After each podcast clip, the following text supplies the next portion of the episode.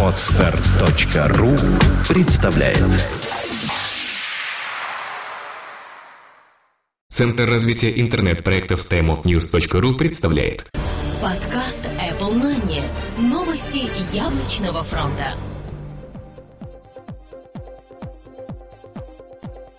Здравствуйте, уважаемые друзья! В МП3 эфире 106 выпуск нашего яблочного новостного подкаста. У микрофона сегодня только один я, Сергей Болесов. А, Влад Филатов, к сожалению, отсутствует по некоторым причинам, а, но все же сегодня в нашем выпуске. Gorilla Glass используют в Apple.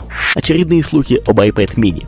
The New iPad. Новая эпоха поколений. Apple, возможно, создала свои карты. Задержка поставки нового iPad. Забудьте об LTE в iPad в Европе и России. Ну и, наконец, яблочный опыт. Ошибочные покупки в App Store и как вернуть потраченные деньги.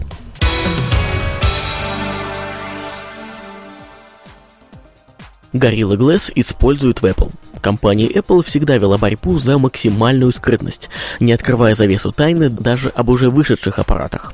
А если быть совсем точным, то комплектующим, из которых они были собраны. Как оказалось на официальном сайте яблочной компании, в разделе US Jobs Supported by Apple можно заметить в числе поставщиков стекол всем известную компанию Corning, и они же используются в iPhone. Все мы прекрасно знаем, что именно эта компания является производителем фактически самого прочного на рынке стекла Gorilla Glass для различных типов гаджетов. Видимо, интеграция второго поколения данного покрытия уже не за горами и в i-девайсах. iOS 6 существует. Пока весь мир ждет появления iOS 5.1, логично предположить, что в Apple уже вовсю идет разработка iOS 6.0, которую наверняка анонсируют уже в июне. На этой неделе в логах Ars Technica были замечены первые записи с новой версией мобильной операционной системы. Ресурс сразу же проверил IP-адреса и выяснилось, что они принадлежат яблочной компании. В ходе всех проверок нашли еще 346 заходов с устройств, имеющих разрешение 2048 на 1536 пикселей. Очередные слухи об iPad mini. Digitimes снова публиковал несколько новых слухов на тему так называемого iPad mini, утверждая, что он появится в 2012 году, и диагональ его экрана будет составлять 7,85 дюйма. United Evening News, известная тайваньская газета, в свою очередь тоже утверждает, что ей удалось получить полный список компаний, которые займутся, которые займутся производством этого iPad mini. Со слов их источника, сборкой миниатюрной версии iPad займется компания Pegatron, а не компания Foxconn, как это было с яблочными планшетами ранее.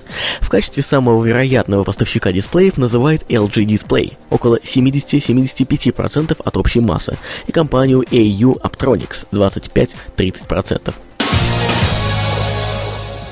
The New iPad. Новая эпоха поколений. Apple провела презентацию своего нового планшетного компьютера.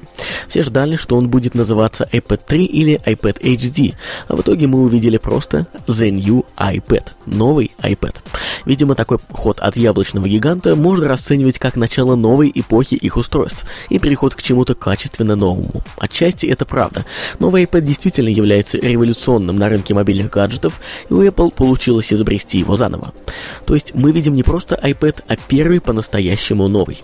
Начнем с железной начинки. Как и утверждали слухи, мы получили улучшенную версию чипа A5X. Он остался также двухъядерным, однако теперь в iPad стоит четырехъядерный графический процессор, который будет в 4 раза превосходить по вычислительной мощности установленный в iPad 2. Фактически мы получили новое поколение игровой консоли внутри таблетки с возможностями недавно вышедшей Sony PlayStation Vita и превосходящими ее. По последнему моменту сама Apple уверена в своем превосходстве. С учетом тех игр, которые выходили для iPad 2, в это можно поверить. Естественно, все ждали самый большой апдейт со времени старта самого первого планшетного компьютера – новый дисплей. Слухи вновь оправдались, и теперь нам предлагается разрешение 2048 на 1536 пикселей, 3,1 миллиона пикселей на экране, 264 пикселя на дюйм. По сути, это самые продвинутые решения на ближайший год.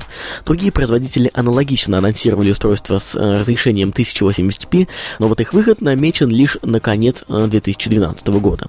Кроме этого, подобное разрешение превосходит само понятие высокой четкости и ставит новую планку для качества контента. Будем привыкать.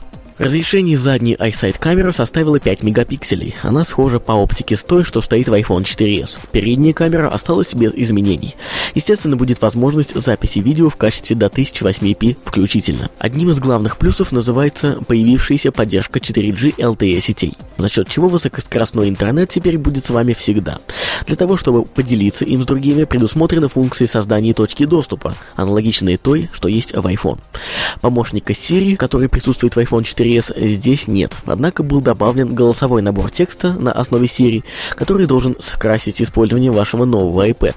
Распознавание русского языка пока не предусмотрено. Время автономной работы нового планшета от Apple составит 10 часов и 9 часов в версии с 4G.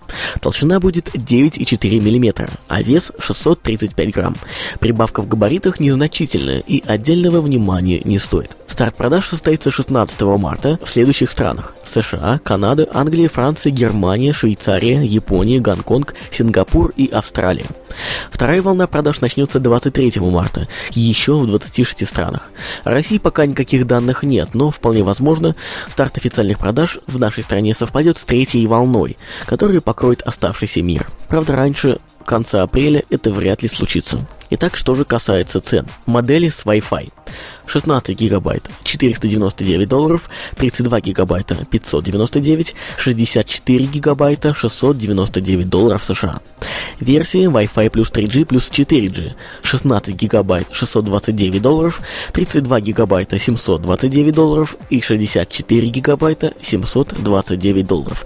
Таким образом получается цена самой топовой модели около 730 долларов США. Эти расценки актуальны только для Соединенных Штатов Америки iPad 2 был унифицирован до двух моделей, а цена на них упала следующим образом. 16-гигабайтная Wi-Fi версия 399 долларов США, Wi-Fi плюс 3G на 16 гигабайт 529 долларов. Вторым, правда уже не таким революционным устройством, который был представлен также на этом мероприятии от Apple, стала приставка Apple TV третьего поколения. В ней появился новый интерфейс, фотопоток из iCloud и поддержка видео в качестве до 1080p включительно. Внешне он не претерпел никаких изменений. Пакеты приложений iLife и iWork для iOS были обновлены. Кроме достаточного количества изменений функциональных, добавилась поддержка нового iPad. Отдельно стоит выделить анонс приложения iPhoto, которое теперь аналогично будет доступно на мобильной операционной системе от Apple. Он лишь отдаленно похож на своего Mac-брата. В остальном это фактически самый функциональный фоторедактор из всех существующих ныне на данной платформе. Цена составила весьма демократичные 4 доллара 99 центов США. Пожалуй, если быть максимально краткими, то это все, что нам было показано. Наверняка со временем мы увидим какие-то дополнительные особенности, да и не менее главный анонс iOS 6 тоже уже не за горами. Apple, возможно, создала свои карты. Как я уже сказал, во время презентации Apple продемонстрировала нам свои новые приложения для iOS, iPhoto. Как оказалось, все не так и просто. И в нем есть свои карты, которые не относятся к разработкам Google. Мы уже не раз слышали, что в Apple идет э, составление собственных картографических основ для запуска независимого сервиса, а с учетом, что никаких копирайтных подписей там нет, можно смело уверять, что это их собственная разработка. Вполне вероятно, что в скором времени мы увидим дальнейшую экспансию этих карт в другие приложения, а возможно и отказ от картографических сервисов Google окончательно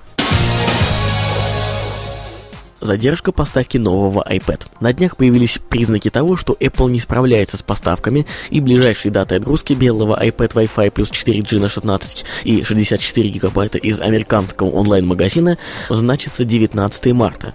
Задержки доставки наблюдаются и в других странах. Так, например, в Японии ближайшая дата 19 марта, а в немецком онлайн-магазине 22.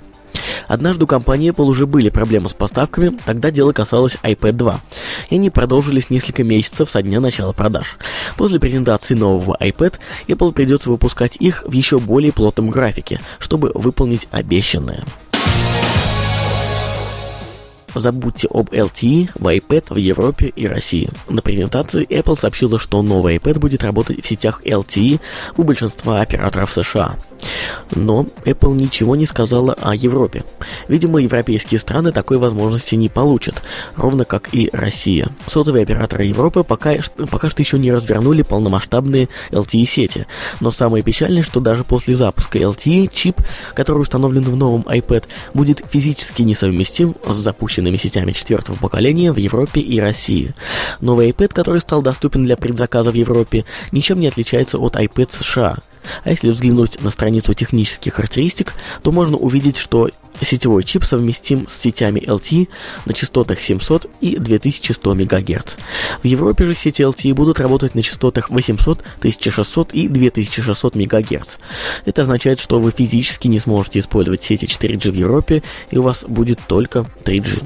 В России с 15 апреля оператор Йота переключает свою сеть WiMAX на стандарт LTE. По словам генерального директора компании Дениса Свердлова, в течение трех часов осуществит запуск сети LTE. Сеть будет запущена в диапазоне диапазоне 2500-2530 и 2620-2650 МГц. Так что у нас тоже, увы, не, уда- не удастся воспользоваться сетью 4G на новом iPad. Две последних новости взяты с idefis.ekb.ru, за что им большое спасибо. Ну а теперь наша постоянная рубрика «Яблочный опыт». В этом выпуске Павел Буянкин рассказывает об ошибочных покупках в App Store, в том числе и о том, как вернуть ошибочно потраченные деньги. Всем привет, с вами Павел, и сегодня я хотел бы вам рассказать, а точнее поделиться опытом, как вернуть потраченные деньги в App Store, если вы купили какую-либо программу по ошибке. Ситуации, когда вам хотелось вернуть впустую потраченные деньги на ту или иную программу для iPhone или Mac, не так уж и много. Либо вы совершили покупку по ошибке, купили iPhone-версию вместо iPad, либо приложение, мягко говоря, не оправдало ваши надежды. В обоих случаях достаточно обратиться в Apple и ваши деньги вернутся обратно на счет в течение нескольких дней. Все, что нужно, чтобы вернуть деньги из App Store, это заполнить специальную форму на сайте Apple указав название приложения и причину, по которой вы хотите удалить купленную программу. Ссылка на данную форму будет указана в шоу-нотах. В течение дня вы получите вежливое письмо от сотрудника Apple, в котором он расскажет вам про то, что необходимо включить подтверждение, чтобы случайные покупки больше не повторялись. После этого вам сообщат, что деньги будут обратно зачислены на ваш счет в течение 5-7 рабочих дней. Тех, кто видит возможность бесплатно пробовать различные программы игры, хотим предупредить, что Apple быстро пресекает мошенничество. Пользуйтесь данной функцией лишь тогда, когда это действительно необходимо. А на этом все. Спасибо за внимание. С вами был Павел. До свидания. Что ж, мы, как обычно, благодарим Павла за столь интересный материал и ждем следующих выпусков.